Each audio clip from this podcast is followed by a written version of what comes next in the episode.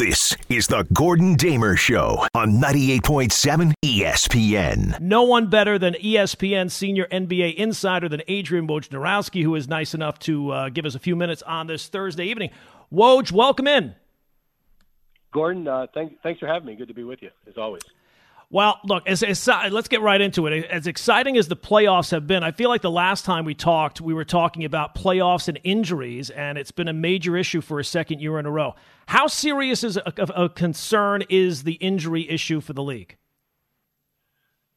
Well, I mean, you know, obviously it's a concern. You need your best players on the court to have the best product, and it's important for – you know, at a competitive level. It's important for television, all of those things. I don't know that there's a solution. I think there's already a criticism of the league that uh, players are not available enough and that there is too much um, limit. There are too many limitations on players in terms of games played and minutes and and all the things you would do to try to protect against injury. I mean, look, you got to a Clipper team in the West that probably would have been the favorite in the West, or certainly think shoulder to shoulder with Phoenix if they have Paul George and Kawhi Leonard, and certainly you didn't have Kawhi all year.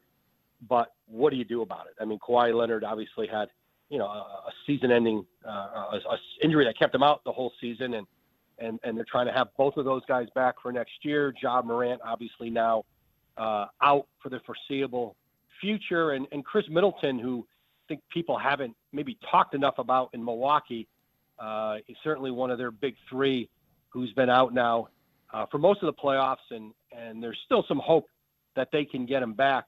Uh, they're up 3 2. They've got a little bit of a cushion now in, in that series against Boston, but the hope had been that they could get him back for a conference final, if not even sooner, uh, depending on how this, this series plays out.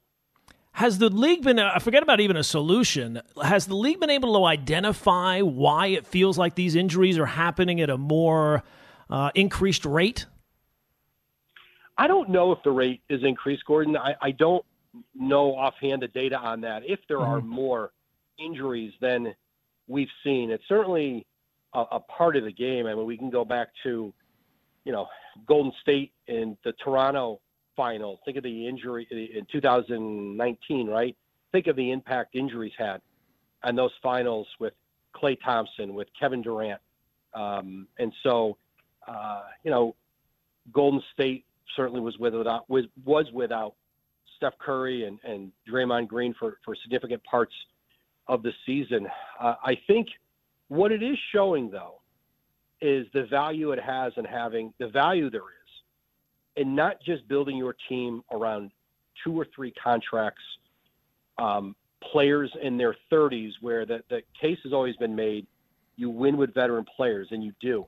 But look what Memphis is doing, and, and their executive, uh, their, their GM, Zach Kleiman, was just named executive of the year in a vote uh, today uh, that was released today, and they're without uh, Ja Morant. They almost win uh, in Golden State, come back and, and win by 100 last night in Memphis, and now send the series back to, to Golden State because of the depth of their roster and how deep they can go. You know, Denver's another example of that. They lose uh, uh, Jamal Murray and Michael Porter Jr. basically for the whole season. Porter played nine games, and that was a team that uh, not only was in the playoffs but uh, certainly um, was one of the better regular season teams in the league. And it speaks to the job they they've done around. Obviously, they have the two-time MVP Nikola Jokic, but I, so I think when you see these teams as they roster build, uh, combination of certainly injuries and, and no one typically can survive the loss of one of their best two players. I mean, you just you're not going to win a title that way. But I do think not putting all your money in the 30 something guys who have injuries, who are not always available, um, is uh, I, I, think you're going to see teams just kind of reevaluating the evolution of, of, of team building. And you, know, you look at Philly and the pressure that's on them now with James Harden uh, in his early 30s now and having to come up on a contract extension for him. What do they do? And and so uh, that's a guy who was always available. He always played, and you've seen uh, hamstring injuries and, and soft tissue injuries the last couple of years really starting to catch up with James Harden. We're, talk, we're talking, of course, with Adrian Wojnarowski here, Gordon Damer Show, 98.7 FM, ESPN New York. Uh, two teams, Woj, that we thought were going to be still playing at this stage are really two of the more fascinating teams going into the offseason. That would be the Lakers, obviously, and then the Brooklyn Nets. Let's start with Brooklyn because Sean Marks had some very interesting comments yesterday about the, the future of his team, the future of Kyrie Irving. He sounded to an outsider as pretty non committal to Kyrie long term. What was your reaction to his comments? That he's non-committal to, to Kyrie long term. I, no, I, I don't mean to be, I don't mean to be cute with it. I think if you're the Nets right now, it doesn't do you any good to come out and make public proclamations about committing years and money and uh, uh, contracts to players. Last year at this time, or last year before the start of um, this season, when James Harden, Durant, and, and Kyrie were all eligible for extensions, they wanted all three of them to sign, and they wanted all three of them to sign long-term max deals. They were ready to pay what was going to be a massive luxury tax. That was the plan when they traded for Harden and brought him in. And now, listen, uh, they talked about it. They thought both players were going to do it. Neither did it. Uh, well, Kevin Durant did. He signed, and that was the most important one to them. And there's no question about that. He, he's he's their franchise player. And so I think for the Nets, it's a conversation now. It's what does it look like? What does moving forward together look like? And I think that's, and I think Sean Marks said it. That's going to come from conversation with Kyrie Irving and and his representative, and and sitting down and talking about that it's got to look different moving forward. That that what has happened here over the last few years um, is not sustainable. And so, what does that mean? Is it the beginning of a negotiation? Is it the, is it is it kind of putting the gauntlet down a little bit? Uh, I think it was a message. You know, obviously, clearly a message to Kyrie, and I think it's I don't think it's anything different than they'll probably say to him. But I think it's got to be a message to everybody else in the organization, the other players and and other players who might who the Nets would like to try to add. Like they, they're in position again. They've got to go with veteran minimum deals, and those players who come in on the veteran minimum, you know, the good kind of veterans that you want to win with, they have lots of choices, and you better make sure you've got an environment that players in the league are hearing good things about and want to be a part of. And so that's what the Nets are also, I think, working on here. Is this has got to be a place guys want to play, and and that starts certainly with the environment. It starts with the availability of players. It starts with the attitude of players. Um, it, it, it, certainly coaching is a big part of that, uh, and all of those things. So I think for the Nets right now, like they've got to hit a reset button on what this looks like. The good news for them is they have Kevin Durant signed long term, and I think everything else uh, builds off of that. That's certainly the most important element of of their team building, they do have that in place. How much input does Durant have? Oh, listen, he's got a lot of input, but listen, his his opinion, like the star player, just about anywhere in the league. Like you don't run a franchise with a player of that magnitude, and there aren't very many Kevin Durant's out there. We can argue he's if he's not the best player in the league, he's in anybody's top three. However you want to, you know, slice it up you're going to lean on that player and what he what's important to him, but you may also at times counter back and say, "Hey, here's okay, I hear what you're saying about that." I'm not talking specifically with KD, but in most organizations, here's what we're thinking, here's why, here's what it all looks like, here's how any one of these pieces fit into the bigger picture. Because if we do this, we can't do these other three things we need to do. You're always prioritizing. And so I think the good organizations are always having those conversations with players. And see, Kevin Durant wants to win, and and certainly he came to Brooklyn to win championships, and I can't imagine that Kevin Durant is a is a very smart individual. He is a brilliant basketball mind. He he sees and understands this game at a level few others ever will, and I, I think he wants to win. So I think he, my sense is he's going to want to do the things and make the corrections within there that need to be made so that the Nets can have a team that can still be playing with the Milwaukee's and, and Boston's and, and Philly's, Miami's at this time of year, which is what they all expected when they put the team together. We're talking with Adrian Wojnarowski, Gordon Damer Show, 98.7 FM, ESPN New York. You know, just the feeling from the outside, Woj, is that obviously Durant and Irving came as a package deal together.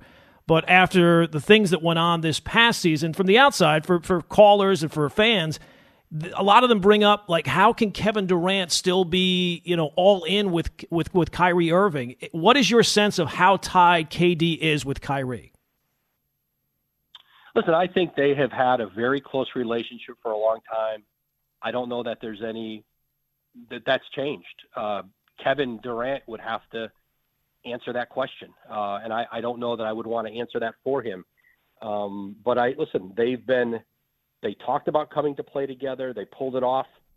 They, you know, I think Kevin Durant, perhaps more than Kyrie, played a part in helping to convince James Harden that the Nets would be the right place for him, and and then obviously Sean Marks executed that trade.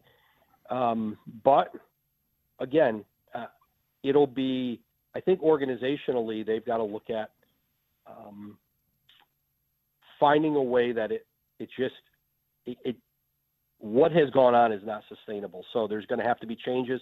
And I think Sean Marks was pretty, pretty candid in, in laying that out. Now, last year, they weren't going to play Kyrie Irving um, as a part-time player. Uh, they brought him back uh, unvaccinated, and he was able to play road games for the team until the, the mandate was lifted that allowed allowed him to play full time. And so I, I think as an organization, they've got to figure out where they stand um, and then stay on that path. Um, I think that's the solution for them. And I think after last year, you know, I think there's a sense that that's the direction they're moving in. We're talking with Adrian Wojnarowski, 98.7 FM. Uh, one more on the Nets. Um, can they even have a plan right now for Ben Simmons? And if they do, what would that plan look like? Get him healthy. And I think the back, listen, it was a real ailment. It, it, the surgery was was needed. There's a sense that it really alleviated some, some pain and stress in the back. And uh, that's what they've said. That's what I've been told and it's going to be a summer of rehabbing it and getting him on the court. You know, at a time when you're not trying to bring him back in a high pressure situation late in the season, in the postseason, after having not played all year, it was never an ideal scenario to bring Ben Simmons into, into the team, but it's what it was, and and they needed him to play. They got swept without him, but I think having the, the hope is that he's ready to go by training camp, and then having the ability then to build a chemistry with the team. You know, how much playmaking is he going to do? How much point? How much is he going to play at the point? How do they uh, at, at the forward position? How are they going to use him? Certainly, defensively, his rebounding, his playmaking, and passing uh, is going to help them a great deal. And then whatever he gives them uh, in, in other ways, offensively, certainly is a bonus. But um, listen, because of the injury, I know people talk about would they move him again? Would they trade him again? Well, you can eliminate that from the conversation. And I think right now it doesn't make any sense. The value for Ben Simmons would be probably lower than even it was for Philly because no one has seen him play. Now he's had surgery. So Brooklyn, their idea is to get him on the court, get him playing, and see what they can make of this. They've got him under contract for a few years, and I think it's important to now um, build, uh, you know, build back this player who, you know, it's been a while, but this was an all NBA level player, a defensive player of the year, candidate, a rookie of the year.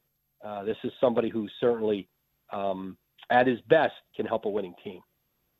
All right, so that's the Nets part of it. The Sixers part, uh, not exactly working out for them either. Uh, assuming that they don't win this series, and really maybe even if they do, what's James Harden's future look like in Philly? Well, it's going to be a good question. He's got he can opt into the last year on his deal. He can extend off that. He could become a free agent if he wanted to do that. Um, there's a lot of options. I think certainly they paid a steep price to bring him there. First round picks, obviously Simmons, Seth Curry, uh, were all certainly in, important assets. Um, you know, I think they're going to try to figure out a way to move forward together. Now, what does that look like contractually? Is that a four or five year max contract? I don't know. But I think if you're Philly, you look at the market. What else would be out there for him? What does James Harden want to do? Does he like playing there? I mean, he wanted to be there, and it's hard to imagine that James Harden can walk away again after wanting to be in Brooklyn and leaving, and then want, pushing for the Philly thing, getting that done.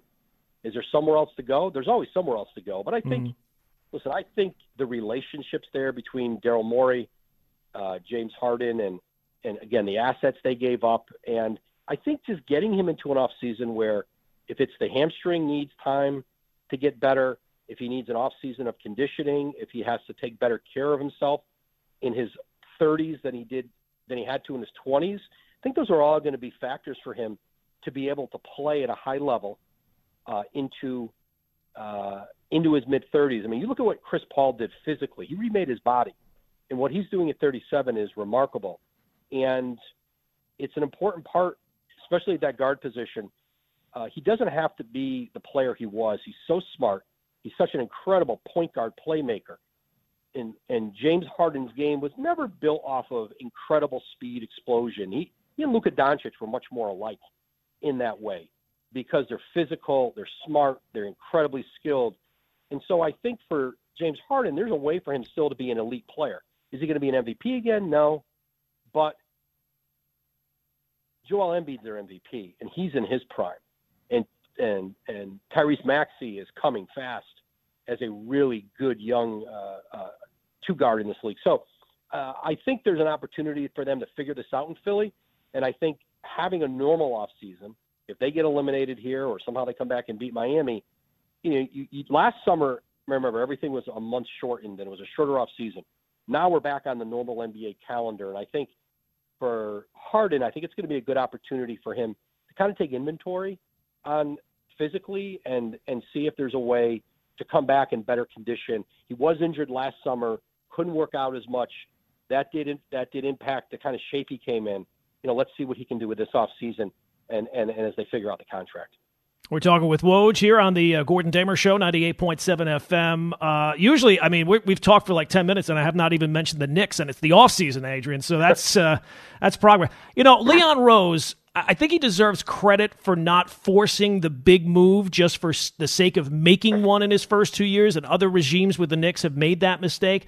But on the other side, at some point, you have to make that kind of move. What do you think the odds are that the Knicks make a significant push – for maybe not a superstar, but a top line, headline type player this offseason?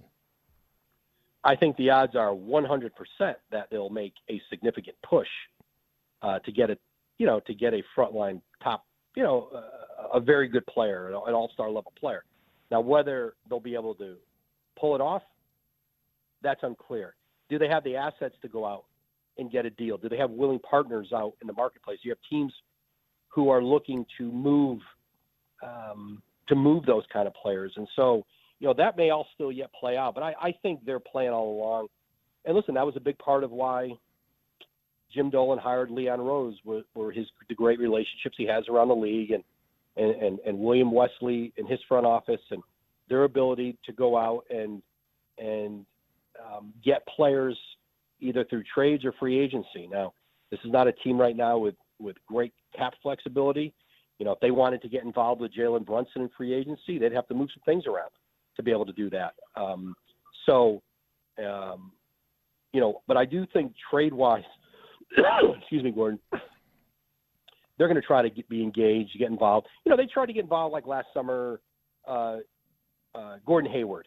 Mm-hmm. You know, perhaps not an all star level player still, but still a very good player when he's healthy, very good. And he had a great year in Charlotte till he got injured again. Um, you know, they tried to get him. They had some cap space to do something with him, maybe on a one-year deal, and he got much more security and uh, going to Charlotte and, and did that. So, um, you know, uh, I, listen, I think they're going to be aggressive. I think they're going to try. Um, we'll see what is available to them out there. Who can they get at?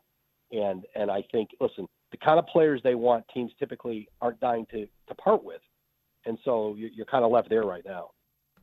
All right, Woj, one last one for you. Two coaches that get brought up a lot around here. One, Kenny Atkinson, the other, Mark Jackson. Uh, what do you think the uh, odds are that either ends up with a head coaching job this offseason?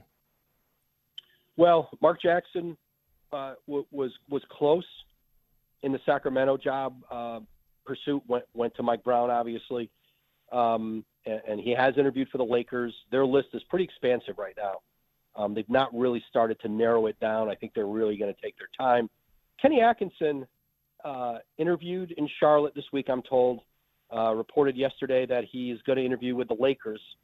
Um, you know, so certainly, again, there's only right now uh, the Lakers and Charlotte uh, among available openings. Obviously, Sacramento filled their position.